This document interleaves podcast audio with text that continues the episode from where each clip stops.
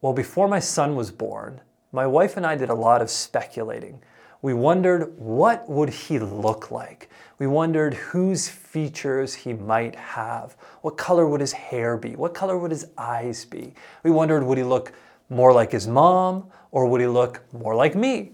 Would he have her hair? Would he have my dark hair? Would he have my face shape or her face shape. And I think a lot of parents wonder this same thing. You know, it's this, this cocktail of the two of you mixed together and you're just waiting with anticipation of, you know, what exactly are they going to like look like? And we still do that to an extent. I mean, we know what he looks like now, but as they grow and as they develop, you see these changes and you see even these little personality quirks that come out as well. I know I even see this with my wife and her mom when they're hanging out together. Uh, Marley will say one thing, and then a few minutes later, her mom will say, unknowingly, almost the exact same thing. And you see that little piece of personality that was passed down from mother to daughter. And you see that passed down from father to son, all of these personality traits. You take on one another's character, you take on one another's sense of humor, you start to think like one another and talk like one another. And it's just so fascinating as children develop and grow and become adults, seeing them become their own person, but the way that they resemble their parents as well. And I mean, you know, you hear the, the anecdotal, whatever stories of, you know, these children who look more like the milkman than they do like the father or, or things like that. And, or, you know, you hear parents when they're arguing, well, your son did this or your daughter did this. And it's like the negative trait. Well, that's not me. That's, that's got to be you. And, you know, all these crazy things that get thrown out there. But I think at its core, the way that a child takes after their parent is a beautiful thing. But it's actually a model of how God's relationship is supposed to work with us because He created us in His image. So, as we are parents to our children, we're supposed to model how God is a parent towards us. And this week we're looking at Ephesians chapter 5, and I'm not going to do a, a verse by verse summary of the entire chapter. I encourage you to read it on your own, but I'm going to highlight some key portions and then I'm going to summarize other parts of it to get us to the point that I'm trying to make today.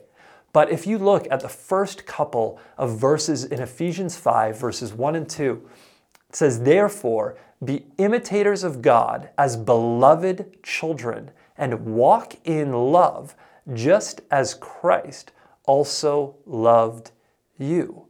We are supposed to imitate him, and as his children, we're supposed to look like he looks. We're supposed to resemble Jesus Christ.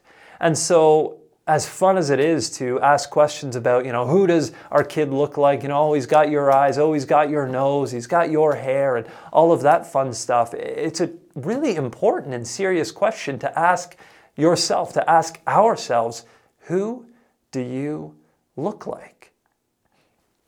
Do you look like Jesus Christ? Do you look like the life that he lived on the earth? Does your life model the love that He showed, the passion that He had for the kingdom of God? Does your life resemble the morals that He values? Do you look like the things that are important to God? Are they important to you? And as we look to the first few verses in Ephesians chapter 5, I, I want to go back to what Don said in the past couple weeks. He was saying, you know, the gospel according to Don is, you know, if it wouldn't happen in heaven, then it shouldn't be happening on earth. And you see that in some of these early verses in chapter 5. It kind of continues that theme of, you know, the things that you shouldn't be doing, the, the type of conversation that you should avoid, the type of conduct that you should avoid.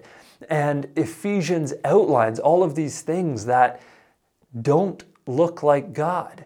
And at the same time, we are encouraged because we are children of light, because God is light. And we see this contrast of God who is light versus the darkness, the darkness that is our sin filled world, the darkness that is the devil, the darkness that is our sinful nature that we're born with. And we see this contrast and this battle between the two. We have this light as children of God. We are supposed to be light. We are supposed to resemble light. We are supposed to bring light into the earth. But there's also this darkness. We are all born with a sinful nature and we live in a sinful world. And so, all of those actions, whether it's gossip or slander, whether it's sin that we act out, whether it's lust or ambition or pride, whatever that looks like, there is that stuff inside of us and, and they butt heads constantly. Uh, none of us are perfect. We are all striving to look more like Jesus. And, and please, as I talk about this today, don't feel that I'm coming to you trying to beat you over the head or beat you up for all the things that you did wrong. That's not my heart. What I want to share with you this morning is that there is a possibility for more in life. There is a possibility to look more like Jesus. There's a possibility to live your life in a more abundant way. There's a possibility for more light to fill your soul and for that light to spill out into the people around you. God wants to pour that light into you so that you can bring that light into the world. And we'll come back to that a little later on. But that question, who do you look like, is so important. Because as Paul talked to the Ephesian church, I get the impression that some of them were living a life that didn't look very Christian. I mean, they were a major church that had a, a lasting influence on the area and uh, on Christianity as a whole. They were a major player. They were one of those seven lampstands that we see later on in the Bible. I mean, this is a significant church, and yet Paul is coming to them and he's telling them, like, don't be doing all of this stuff. You shouldn't be allowing this darkness into your life. You shouldn't be allowing this to be a part of you. And he lists out all of these things. And, and you know, I, I really think as Christians, like what are we representing to the world? Because we are children of God. And many people, yes, there's a Bible, and, and yes, there's this model of what God is supposed to look like.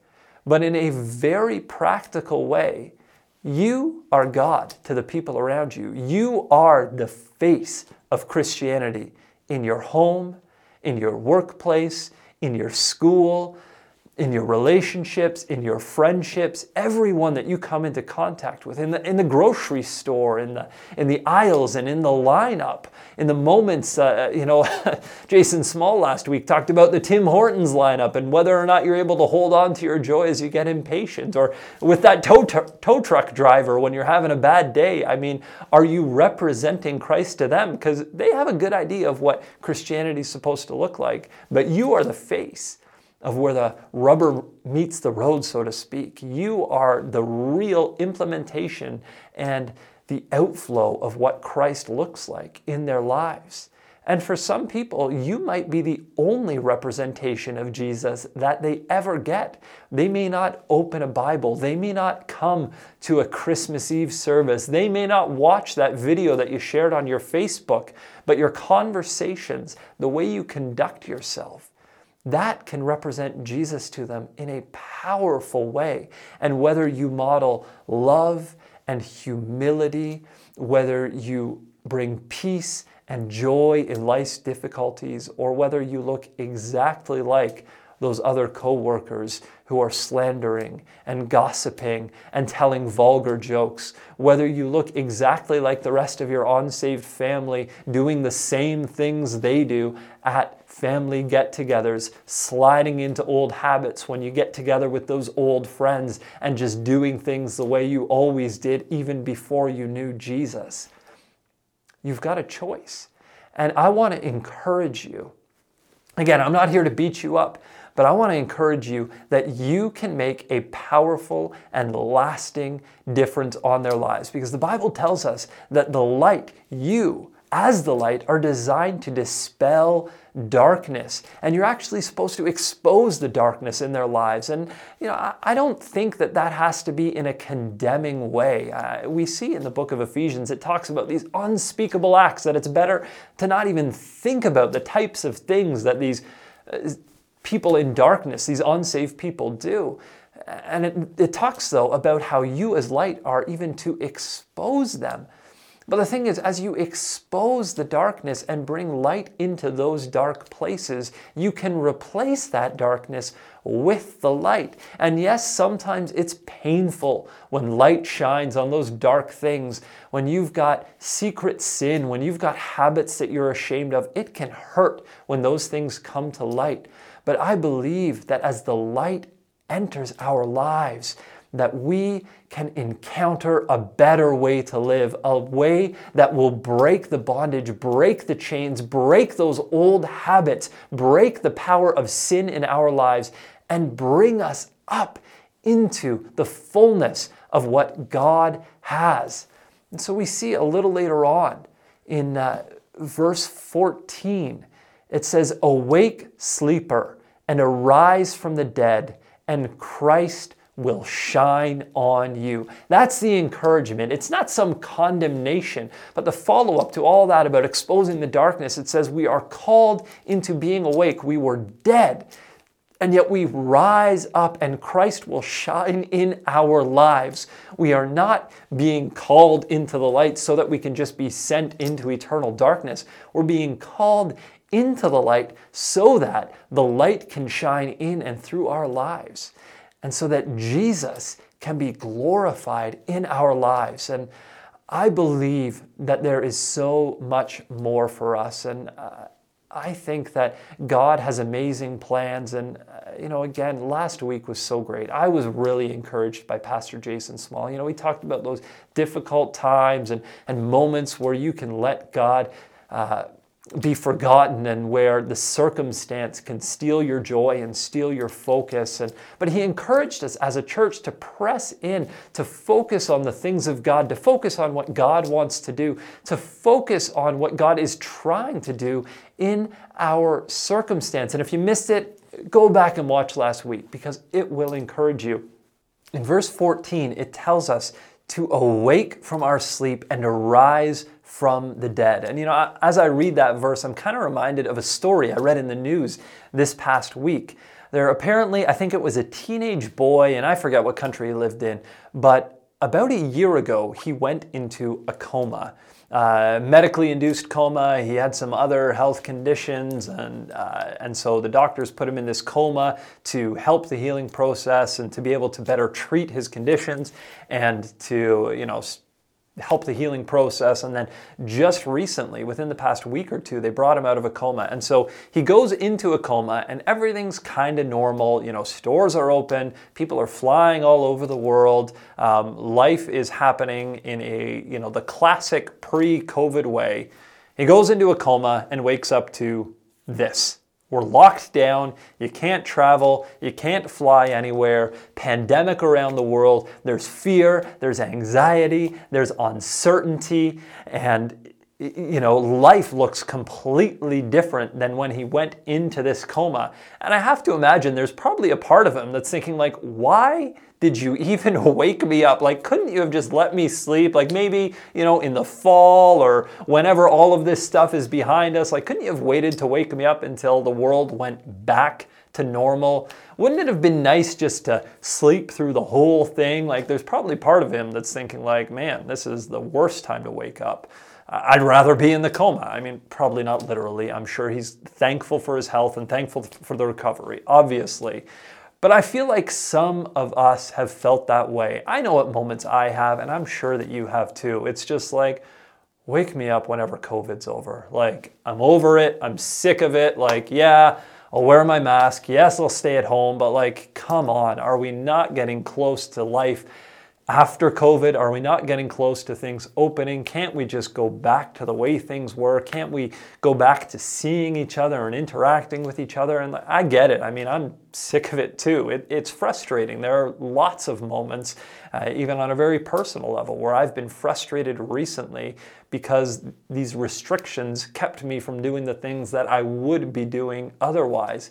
But I hear the voice of God saying, Awake, O sleeper, and rise from the dead. You do not have to wait for COVID to be over so that you can do what you're called to do. You don't have to wait for COVID to end to be able to minister to those around you. You don't have to wait for COVID to be over to shine a light in the darkness. You don't have to wait for normal life to respond to God's calling. You don't have to just hibernate and go on this cycle of just one day, one day, someday in the future.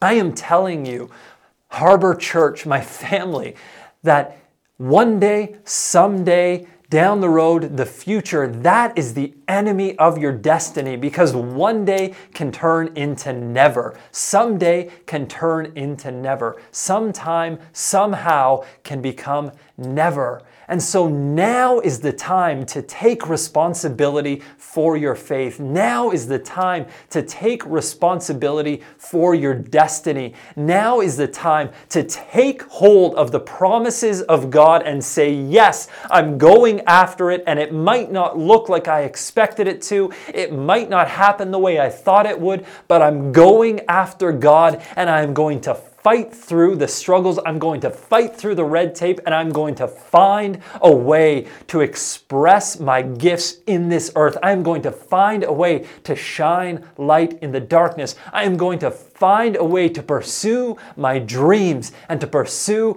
my destiny no matter what life throws at me, no matter what COVID or whatever else is going on, I am going after God and nothing is going to stop me. That is what God is calling you to. And I'm here today to encourage you that it is possible. God will make a way where there seems to be no way. God is still in control. No matter what's happening in the natural, no matter what's happening in this world, we serve a God who still moves mountains. We serve a God who can still shake a prison and open prison doors. We serve a God who can do miracles, and He will work miracles in and through your life if you will just say yes and pursue Him and take step after step of faith. And so we come to the next couple of verses of Ephesians chapter 5, verse 15 and 16.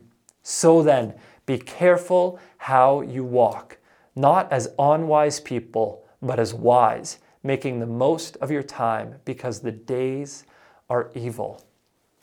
That hits home for me because I look at this world, I look at the sin, I look at how normal ungodly practices have become. I look at how we've normalized this idea of, you know, my generation and, and the generations to follow. We've got this mantra of, well, I'm just living my own best life and I'm pursuing my truth and I'm just doing what feels right to me. And, you know, that may work for you, but, you know, this is my truth. And, and we've made everything so subjective and so personal, and we don't want to let anyone else dictate how we live our lives or, or tell us what is right and what is wrong and what is truth. And uh, it can be hard because, you know, the Bible draws some very hard and fast lines. It gives some very strict, no nonsense statements about the way we should live our lives. And we can very easily say, well, that was 2,000 years ago. And well, yeah, you know, but that doesn't really apply today because of X, Y, and Z.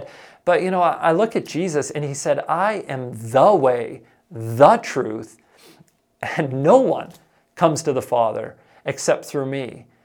And so I believe firmly that we are not called to find our own way and live our own truth. We are called to find Jesus Christ, who is the way and who is the truth, and He is life, and to pursue Him and what He calls us to. And so we have to live wisely. We have to live in the light because there is so much evil around us. There is so much darkness around us. And in that darkness, I believe the light is more important than ever. If you're out on a bright, sunshiny day and you know you've got the best visibility in the world, there's not a cloud in the sky, there's no fog, there's no rain, there's no nighttime. I mean, you don't really need a candle. You don't really need a flashlight. You don't need the headlights on your car. But when it's pitch black and there are no streetlights and there are no houses and there's no stars because the cloud is covering the sky and the only light you have is that one in your hand, how precious does that light become? That's how we need to treat the gospel. That's how we need to treat Jesus in this hour. The days are dark. And so we need to act wisely and take the light that we've been given and cherish it and, and be generous with it and share it to those who are trapped in darkness. And one last example before we transition into communion and remembering Jesus.